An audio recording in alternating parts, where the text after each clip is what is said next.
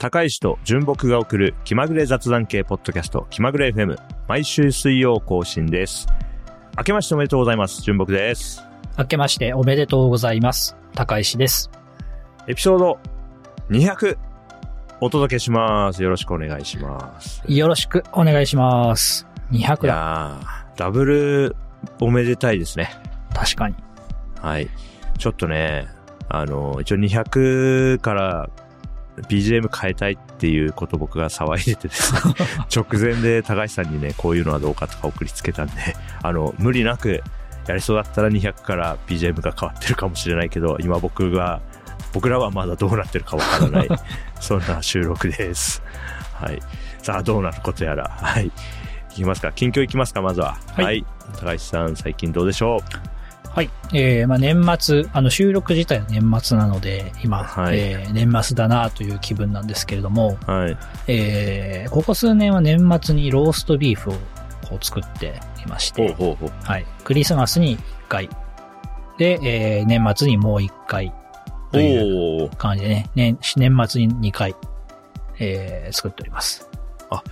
もう、そうか、リピートするぐらいお気に入りメニューになってるんですね。そうですね。いいですね。なんとなく年末に作るっていう、なんか習慣づいてえーますね。まあ、確かにね、あのー忙しい、本当に忙しい時とかやりづらいかもしれないから、うん。あの、ちょっと年末のゆったりした時間の中で家で過ごしながら肉の様子見るっていうのはいいですね。そうですね。あとまあ、ローストビーフ向けのお肉とかね、年末のスーパー行くと、やっぱりそういうちょっと豪華系の食材が増えててうん。まさにその年末に向けてあの、正月用の食材、はいこの。辺だと、なんかあのタコが年末売ってたりえー、タコね。はいえして、関東だとこういうのあるのかなとか、地元だとね、あんま見た記憶がない気がするんで、ちょっとわかんないですけどー、。確かに地域柄ありそうですね、この辺は。そう。で、うんその年末の、うんそのスーパーということで、最近あの、X でね、うん。えー、南信州エリア、南進ね？うんはい、うんうんうんのスーパーでは、こう鯉が売られているっていうツイートを見て、えーと思ったんですけど、はい。松本あたりはこういうのあるんですか？松本はね、多分僕の理解では南進ではないんですよね。あで、じゃあエリアが違う。うーん、でね、恋見、見てないっすね。でも次、今日多分収録の後スーパー行くんで、ちょっと恋が売られてるか見てみたいですね。おー。うん。そうですね。この辺ね、中心その、新州の真ん中辺っていう意味で多分中心って言うんだけど、中心の年末はね、あの、ブリがいっぱい売ってますね。ブリ？はい。そうそうそう。あの、僕ね、あの、栃木に続いて長野も海なし県なんで、その、美味しい魚とかは結構、まあ、なんていうか、港町に住んだら魚いっぱい食べようみたいな感じで、うんうんうん山のものとかを食べるテンションで引っ越してきたんですけども、うん。あのね、冬の松本はね、あの、富山からね、海産物いっぱい来るんですよ。そうなんだ。そうそうそう。それね、あんまり知らなかったんだけど、だからね、この時期ね、特に最近食べてほしかったのは、カボスブリっていうね。あの、カボスを食べさせて育てたブリうん。が刺身とかで売ってるんだけどね、これがね、結構新鮮で美味しくてね、知らなかった。うん、この辺の人は年越し結構ブリ食べるみたいですよな、あの、富山由来の文化で。へえ、じゃあ意外と、長野、松本も、魚があると。そう、最近見つけたランチで定食出してくれるお気に入りのお店があるんですけど、そこはね、海産物富山から仕入れてて。あのね、うまいんですよ、魚。はいはいはいこれはね、あの、あんまり、こう、期待しすぎずにいたところなんだけど、あ、うまい魚食えるお店あると思って喜んでます。なるほど。いや、いいですね。はい。だ鯉は見たことなかったから、鯉料理ってしイメージないもんな、全く。そうですよね。うんなんか、このツイートだと、ジンギスカンも食べるらしいですよ、南進あそうそう、ジンギスカンはね、結構新州、松本でも、うん、ジンギスカンのお店ジンギスカンはあるんですね。そう、なんかジンギスカン文化あるみたいですね。へえ、うんいや、面白い。こ面白い。ういうあの、年末だと、こう、より顕著に地域差が出るイメージがあるんで。面白いなと思います。これだとリスナーの皆さんの、ね、まあ、地元なり今住んでるところの年末のスーパーに行ったらこれだよねっていうのをぜひ、うんこれはね、教えてほしいですね。気になる。よろしくお願いします。ぜひお願いします。はい。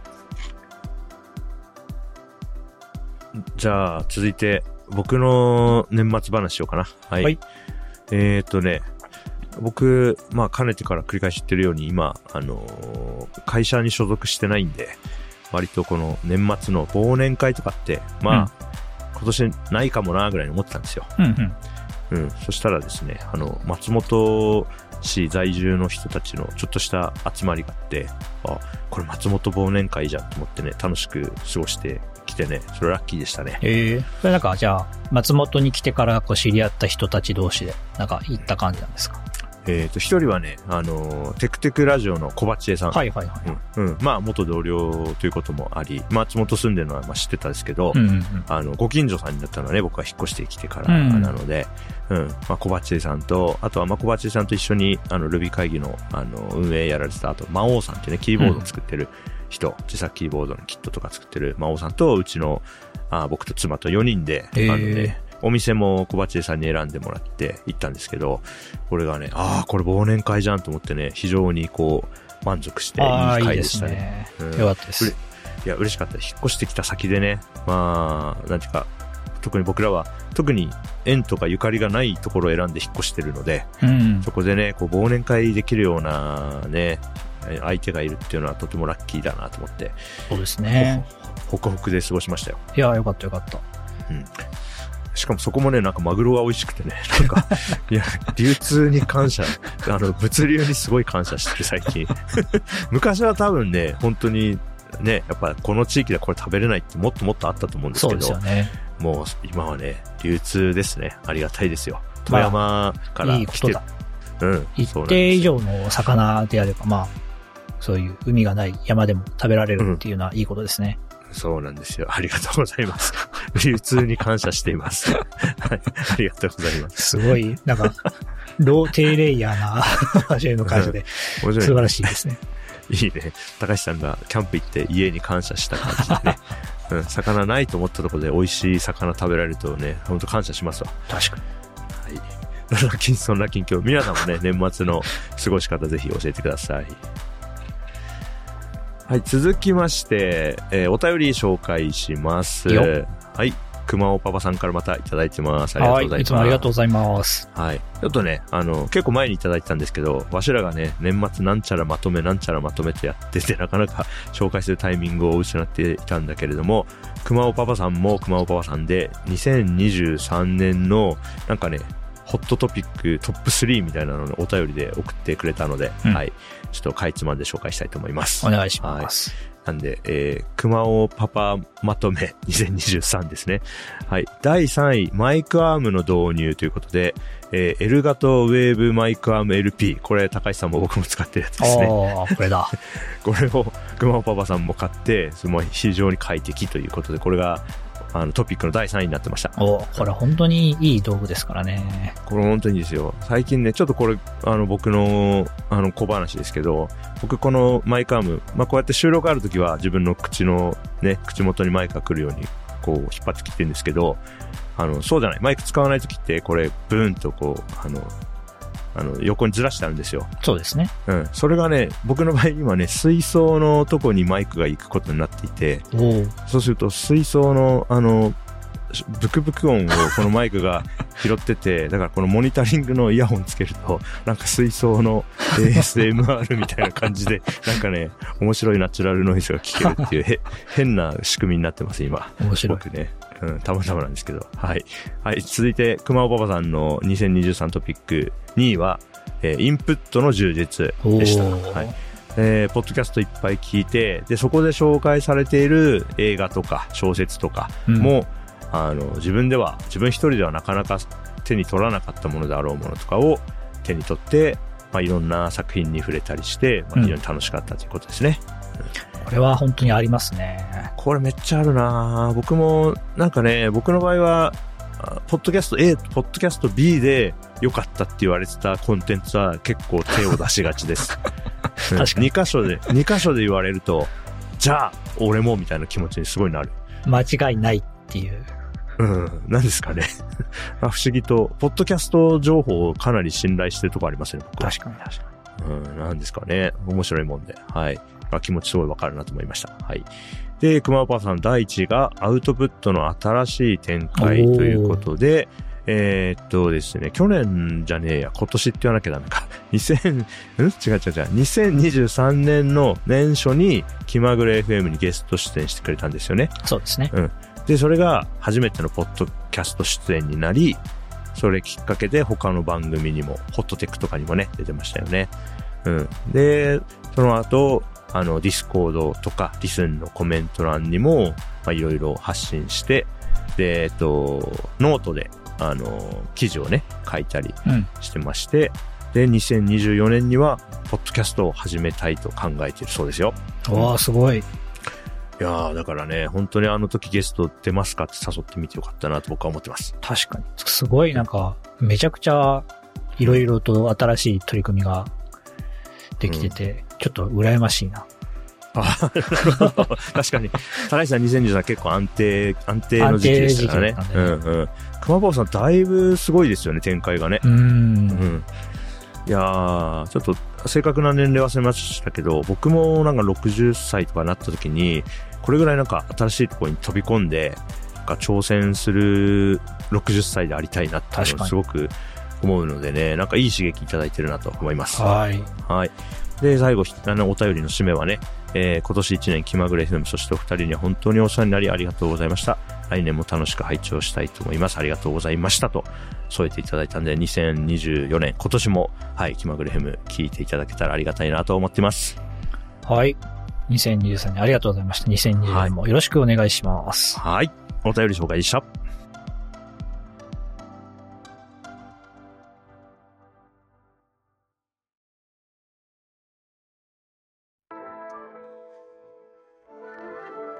今回は僕が持ってきた話で、えー呼び方、呼ばれ方の話をしたいと思います。うん。はい。えーっとね、まあこれは僕がまあ40年ちょっと生きてきて、えその時その時でどんな風に呼ばれていたかっていう話を最初にして、その後僕がまあ友達とか、まあその場に居合わせた人をどんな風に呼びたいと思ってるかっていう話で締めたらいいかなと思ってます。はい。ちょっと最近思うことがあったんでね。まずはね、呼ばれ方の方からいきますね。はい。はい。えっ、とね、僕、小中学校の時は、あのー大和田くんって呼ばれることが多かったんですよ。うん。うん。でね、これはね、あのー僕、小、えっ、とね、中学校卒業するまで、あの、かなり人見知りが激しくてですね、あの、初対面の人とかとうまく話せない感じだったんですよ。うん。うん。で、それ、プラス、あの、2年ごとに転校するような暮らしだったので、父親の仕事の都合で。うん。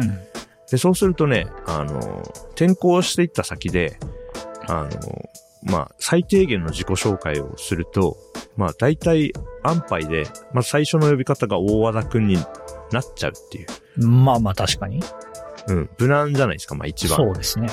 うん。で、なんかこう、おちゃらけたキャラとか、人見知りしなかったら、あの、ジュンって呼んでくださいとか言えたら多分、ジュンって呼ばれるようになったと思うんですけど、うん。まあそれができなくてね、結構あの、だから担任の先生とかから、あの、大和田淳くんですとかって紹介されて、そのままなんか大和田くん呼びになっちゃうっていう時期が長かったんですよね。うんうん。でもそんな中でも、まあ、あの、転校して、ちょっと時間が経てば仲良くなる人も出てくるんで、その中でたまにあだ名がついたりもしたんですけれども、小学校4年生の時は、おしょうって呼ばれてたんですよね。おしょ。はい。おしょうって呼ばれてますね。あの、仲のいい友達からは。うんで、これはね、なんか最初はね、師匠って呼ばれてたんだけど、はい。でもなんで師匠って呼ばれてたかは、まあ、まあ、あんまり覚えてなくて。でもとにかく、そのクラスの仲いい人たちの中では、僕は師匠って呼ばれてたんですよ。えー、師匠だったんですね。そう、マスターだったんですよ。でもね、同じ時期にね、隣のクラスにも師匠って呼ばれてる人がいて、おー。うん。で、その人がね、名前がね、西田だったかな。で、西田師匠と、大和田師匠をなんか区別しようっていう、なんか名前空間問題みたいなのが出てきて、で、二章とお章でなんか、あの、区別されるようになったんですよ。それでなんかしばらくお章って言われてましたね。えでもまあその後またすぐ転校しちゃったからさ、そのせっかくいいあだ名があったんだけど、やっぱりその転校するとまた大和田くんになっちゃうっていうね。うん。ちょっとそのあだ名はも、持ち越しというかね、もっと意見で言いづらいですね。そう、説明もめんどくさいしさ、しかも転校してきたやつがさ、いきなりさ、お尚って呼んでくれるとさ、師匠って呼んでくれるもさ、結構意味わかんなすぎてさ、なんか奇抜なキャラみたいになっちゃうのもさ、リスクあるじゃない？新しい学校で。うん。で、まあ人見知りだし、すっごい人見知りだから。なんで、小中の間って、日常生活の中で僕のことを下の名前の順で呼んでくれるのって、父親ぐらいだったんですよね。うん。うん。で、母親は、あの、僕のことお兄ちゃんってもう呼んでたんで、あの、妹弟が、早々に妹弟がいたからさ、もう家の中では、おにもうお兄ちゃん。うんうん。だから、あの、それはお兄ちゃんに頼みなさいみたいな感じで。で、父親も、まあ、お兄ちゃんってそのね、下の妹弟の前では僕のことをお兄ちゃんって呼ぶこともあったけど、まあでも父親は純って呼んでくれてたんで、まあ父親、日常の中では、純で呼ぶのは父親ぐらいで、まあ親戚の集まりに行けば、おばあちゃんとか、おじさんおばさんは純ちゃん純ちゃんって呼んでくれてうたんだよね。ん。だからね、なんか、小中の間、自分はなんかせっかく純っていう名前を与えてもらったのに、あんまり呼ばれてないってことに、うっすら、なんかコンプレックス的なものを抱えてたんですよ。ああ。うん。せっかく純なのに、なんかあんま純って呼ばれてないな、みたいな。うんそういうのがね、うっすらね、なんかずっとあったんですよね。えーそして、その後高専に入学して、はい中学校卒業して高専に入学して、で、入学と同時に寮に入ったんですよね。うん。そうすると、寮に入るってことは、父親の仕事の都合で転勤になっても、僕はそこに残れるっていうことが、あの、ほぼ確定したんですよ。まあそうですよね。うん、寮に入ってるんでね。うん家族は引っ越しても僕は釧路高専の寮に残れると思ったんで、うんそう思ったら、あ、もう天候によって、なんかこう、呼ばれ方がリセットされちゃうとか、こう、積み重ねた、こう、こういう関係がなくなるってことが、もうないんだと思ったら、あすごい嬉しくなって、うん。で、高専では下の名前で呼んでもらいたいなっていう気持ちが、その入学のタイミングでなんか炸裂したんですよ。ええうん。で、もう、純ちゃんって呼んでくれ、純ちゃんって呼んでくれって言って、もう、入学してすぐの段階で、あの、名字じゃなくて、名前をすごい押すようになったんですよね。はいはい。うん。それで、まあ結構今日まで来てますね。ああ、なるほど。僕の、いや、俺は、まあ大技でもあるが、基本的には俺は純だよっていううん。自意識は、その15歳の時のそこから、今日まで続いてるうって感じです。ーんうんで、高専ではね、あの、純ちゃんって呼んでって言ってたんで、そ、それ以降に出会った人には、下の名前で呼ばれ呼ばれることが多くなりましたね。ああ、だから反動なんですよね、これ実はね、小中の。面白いなうん。なんで、高専では、まあ、純ちゃんって呼ばれることが一番多くて、で、一部の、なんか女の子、同じ情報工学科の同級生の女の子のグループは、なんか、純をちょっともじって、なんか、ジョンって呼んできたんですよね、ずっとね。なんで？わかんないけど、いや、犬みたいな感じで、あジョーンとかって言って、うん、ちょっとそれ取って、とかって、うん、はい、みたいな感じでやってて、あそこから転じて、なんかジョンナムって呼んでくる人もいいた。おけどまあ、ジョン、ジョンナムありましたね。はいはい。で、それは高専時代そんな感じ、大抵ずっと。うん。で、今度大学、大学院時代はまた4年間そこでの同級生がいたんだけども、ここでも、まあ、純ちゃんが多くて、あとは純って呼んでくる友達もいたし、で、純さんって呼ばれるのがこの頃からちょっとずつ増えていった感じですね。うん。で、この時にも同級生の、なんか、女の子のグループは、なんかちょっともじって、ジョニーって呼んでました、僕のことずっと。だからその、J、J 始まりの、あの、なんていうの、欧米の名前みたいな、まあ、ジョンナムはアジアかもしれないけど、なんかその系譜はありましたね、なぜかね。これはよくわかんない。なんででしょうね。わかんない。まあ、ジュンって呼ぶよりは、なんかちょっと陽気な感じにしたいのか。ジョン、高専ではジョンで、大学大学院ではジョニーっていう。うん。だから今でもその時の人に会うとそれで呼ばれますよ。へーうんあ。変な感じしますけどね。え変じゃしますけどね。はいはいはい。そんな感じでしたね。大学院まで。はい。で、会社入る頃には、まあ、に、もうその当時24歳とかなるから、その時知り合うとね、やっぱりこうもう、お互い大人になってくると、さん付けが結構やっぱ割合として増えてくるんで、うん。まあ、さんって呼ばれることが基本になっていて、で、同僚の一人の、あの、女の子は、なんかヤマトって呼んでましたね、僕のことねう。ん。うん。これはまあ、お大技の、こう、ダをと取ると、まあ、ヤマトになるじゃないですか。ああ。うん。で、僕はその、僕のことヤマトって呼ぶのはその一人だけなんだけど、まあその人はね、誰を呼ぶときも、なんか自分独自のあだ名で呼びたがる性質のある人だったから、みんなが呼んでる名前では呼ばないんですよ。ええ誰に対してもそうなの、その人は。はい友達は。で、僕はヤマトって言われてましたね、ずっと同僚だった時代に。うん。で、この頃になると、えーっと、ウェブ経由で知り合うひ人っていうのが増えてきて、うん。そうすると、あの、ジュンニクさんとか、うん。うんニックさんとか、うん、まあ、ジューンさんとかって呼ばれることが増えていって、その時期に高橋さんとも出会ってるんで、うん多分最初は多分ジューンさんとか、あの、会社のみんながそう呼ぶので、うん高橋さんも呼んうですよね呼んでくれてたんじゃないかなと思いますね。なるほど。で、えーっと、2023年の、えー6月29日以降は、あの、純木さんって呼ばれるようになったと。まあ、そんな感じですね。なるほどな。いや、呼ばれ方の面白いですね。なんかいろいろ、あの、ま整理してみたらいろいろあって、まあ、ジョニーとかが一番な、ジョンナム、ジョンナムが一番謎ですね。そんな感じですね。はい高橋さんは、なんかちなみに、どうですか？これまでのあだ名とか、この時期だけはこう呼ばれてたとかってありますか、いやー、どうだったかなあだ名が僕ほとんどなくてですね。えうん。あだ名で呼ばれたことがないかもしれない。ー、あ、でもペパボ時代ぐらい？そしたら。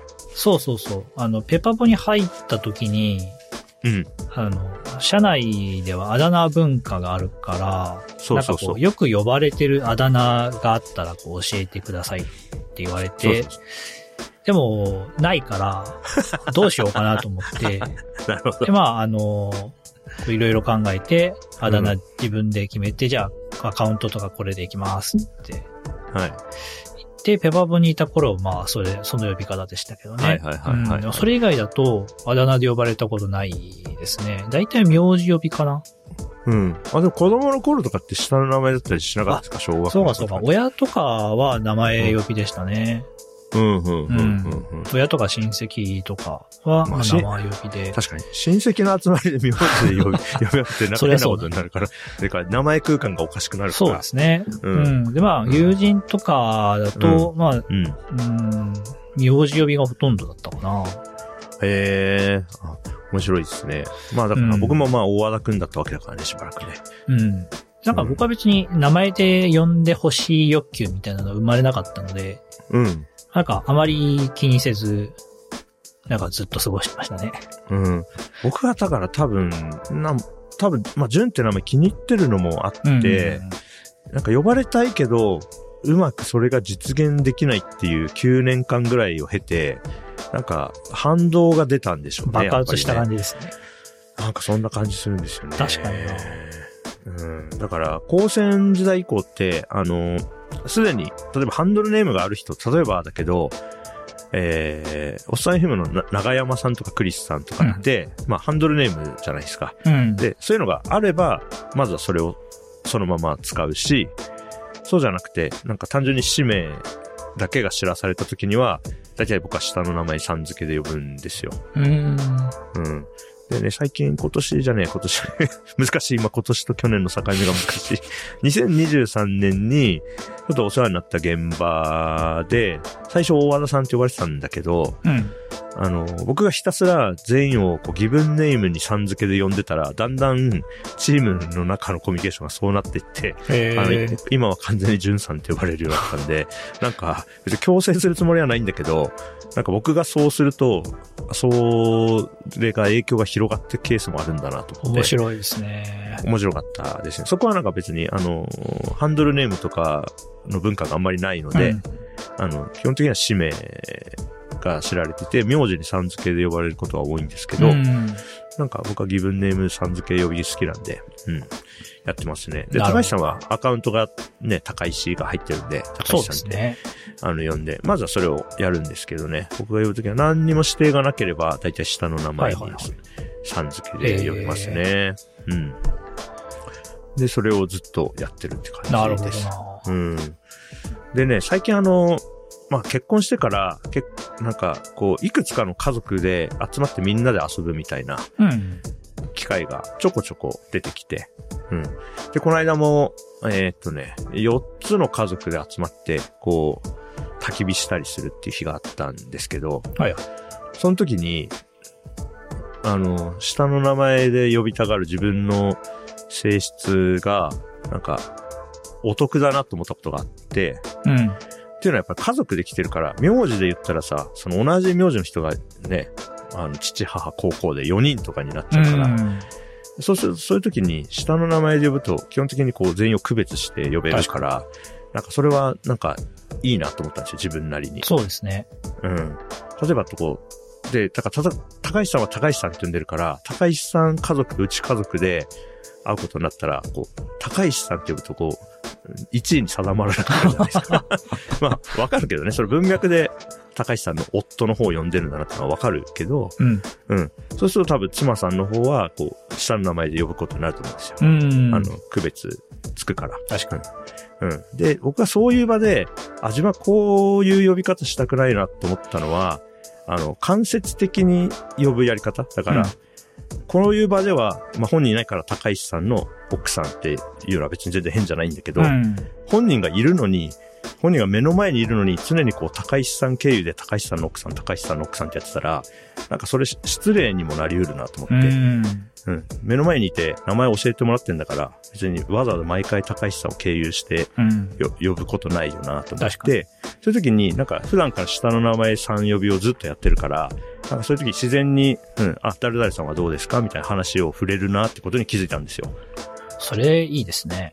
うん、なんか、そうそう。で、これ結構いろんなところだなと思ってる。例えば、ね、誰々ちゃんのお父さんみたいなのって、これもなんか間接的なうん呼び方で、まあ、例えば、保育園幼稚園のパパ友ママ友で、最初はそこから始まるかもしれないけど、まあ何度も顔合わせるんだったら、お互いに名前を把握して、だから名前で直接呼べた方が、なんか気持ちいいコミュニケーションになるんじゃないかなってことを、なんか最近思いましたね。確かに。うん、それをね、結構心をかけていて。なんで一度でもあったら、僕は下の名前というか、名前を教えてもらって、次からはもう、名前教えてもらったら、もう名前にさん付けで直接呼んでくっていうのが、最近の自分の気に入ってるスタイルですね。うんいいですね。うん。だから、これもね、多分反動、小中の反動がなかったら、なんかこの考えに至ってないかもなって最近思ったんですよ。うーん。うん。なんか面白いもんだなと思って。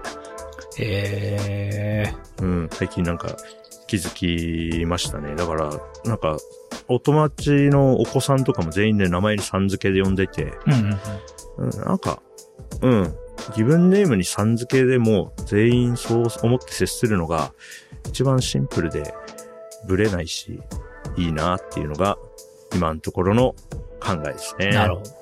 うん。なんかちょっと前だとね、なんか相手によってね、くんとかさんとか、場合によってはちゃんとか、なんかこう自分の中で場合分けがあって使い分けをしてた気がするんだけど、なんかもう40歳にもなってくると、なんか、あ、でもなんかくんって呼ぶのも違うか？みたいなことがなんか増えてきましたね。ん。なんか、明確な後輩みたいな人がなんか、持ちづらくなってるのかな。まあ、こ、まあなんか、だんだん年取ってくると、先輩後輩みたいなね、関係性がないというか、ないですよね。まあ、なんかね、中高ぐらいまではね、い一、一個下の学年って言ったらもう完全に下でうん。ね、上限みたいなのあったけど、今、仕事しててね、まあ自分より年下の人が入ってきたとして、でも別に、たまたま早く生まれただけで、うん、スキル的には向こうの方が全然高かったりもするし、確かなんかあんまり、誰々くんっていう感じもなんか合わなくなってきたなと思って、に。うん。まあそれでなんかますますね、こう、さん付けが、なんかしっくりくるなっていう気持ちが強まってきてますね。確かに。くんさんだとやっぱさん使いますね。そうでしょ。多分高橋さんも職場とかで、うんまあいろんな年齢の人いると思うけど、多分どの年齢の人も高石さんって呼ぶだろうし、そうですね。うん、高石さんも別に相手によって使い分けるというよりは、基本はもう名字にさんとうん。かになる、まああだ名にさんとかになるんじゃないかなと思って。うん。なります、なります。そうそうそうそう。だからね、この辺なんか、年とともに変わってきたなっていうのもあるし、でも、でも自分がね、くんづけで呼ばれて嫌かっていうとね、そうでもないから、そこはなんかちょっと難しいなと思ってんだよな。ああ、確かに。嫌な気分はまあ、しないかもですね。うん。だから僕の2個、まあ年齢的には2個上の先輩とかで、あの、ジュンくんって呼んでくれる人とかいるんだけど、うん。あそれはそれでね、全然嫌じゃないし、むしろ、あ、なんか、親近感を持って接してくれてるんだなって思うから、うん。全然嫌じゃないんだけど、まあ、自分がどうするかってなると、まあでもさん付けかなっていうのがね、最近思ってることですね。まあでも相手、なんか使い分けるのが良くない気がしてるんだな、相手によって。ああ。まあ、うん難しいというか、うん。なんか、一歩ミスるとね、トラブルになりかねないみたいなところはあるかもしれないですね。うん。まあ、ちゃん、うん例えば、女性だからちゃんで呼ぶとかは、なんかもう全然無理だなっていう感じはしてるな。うん。うん。なんか、まあ、それは、たまたま、あの、インターネット上で、なんか、上司がちゃん付けしてきて、なんか距離感おかしいとかって言ってるの何個も見たことあるからかもしれないけど。いや、怖いよ。怖いなと思いながら、いや、まあ3だろうなと思ってね、やってますね。確かに。はい。そんな感じで、はい。自分がどう呼ばれてきたかっていう話と、まあ、最近自分が、自分の周りの人どう呼んでるかって話をちょっとしてみました。いやー、はい面白い。意外とね、いろんなこう発見というか、うん。ありますね。そうね。なんか、俯瞰して見てみると、その時その時は何も思ってないんだけど、俯瞰して見てみるとね、それあるなと思うんですね。そうですね。はい。なんで、リスナーの皆さんもよかったらね、あの、ジョンナムって呼んでいただいて、はい。お便りとかいただけたら嬉しいなと思って、嬉しいなと思ってるのか？嬉しいなと思っています。はい。こんな感じかな？はい、。じゃあ、ジョンナムさん、クロージングをお 願いします。あれ ?200 これでいいんだっけか？いいいいのか？まあいいんだよな。いつも通りやっていくってことだよね、今年はね。そうですねはい。はい、エピソード200です。はい。ご意見、ご感想、質問、話してほしいテーマは、X、インスタグラムのハッシュタグ、気まぐれ FM、ディスコードサーバー、お便りフォーム、どこからでもお待ちしています。概要欄に載せてある弁当の URL から一通りアクセスできますので、よかったらチェックしてみてください。はい。今年もじゃあ、こんな感じで特に特別な感じもなく、こんな感じの雑談をやっていくことになるんでしょう。はい。よかったらこれからも聞いてくださいね。お相手は、ジョン・ナムと、高石でした。はい。エピソード200でした。また来週お会いしましょう。バイバイ。バイバーイ。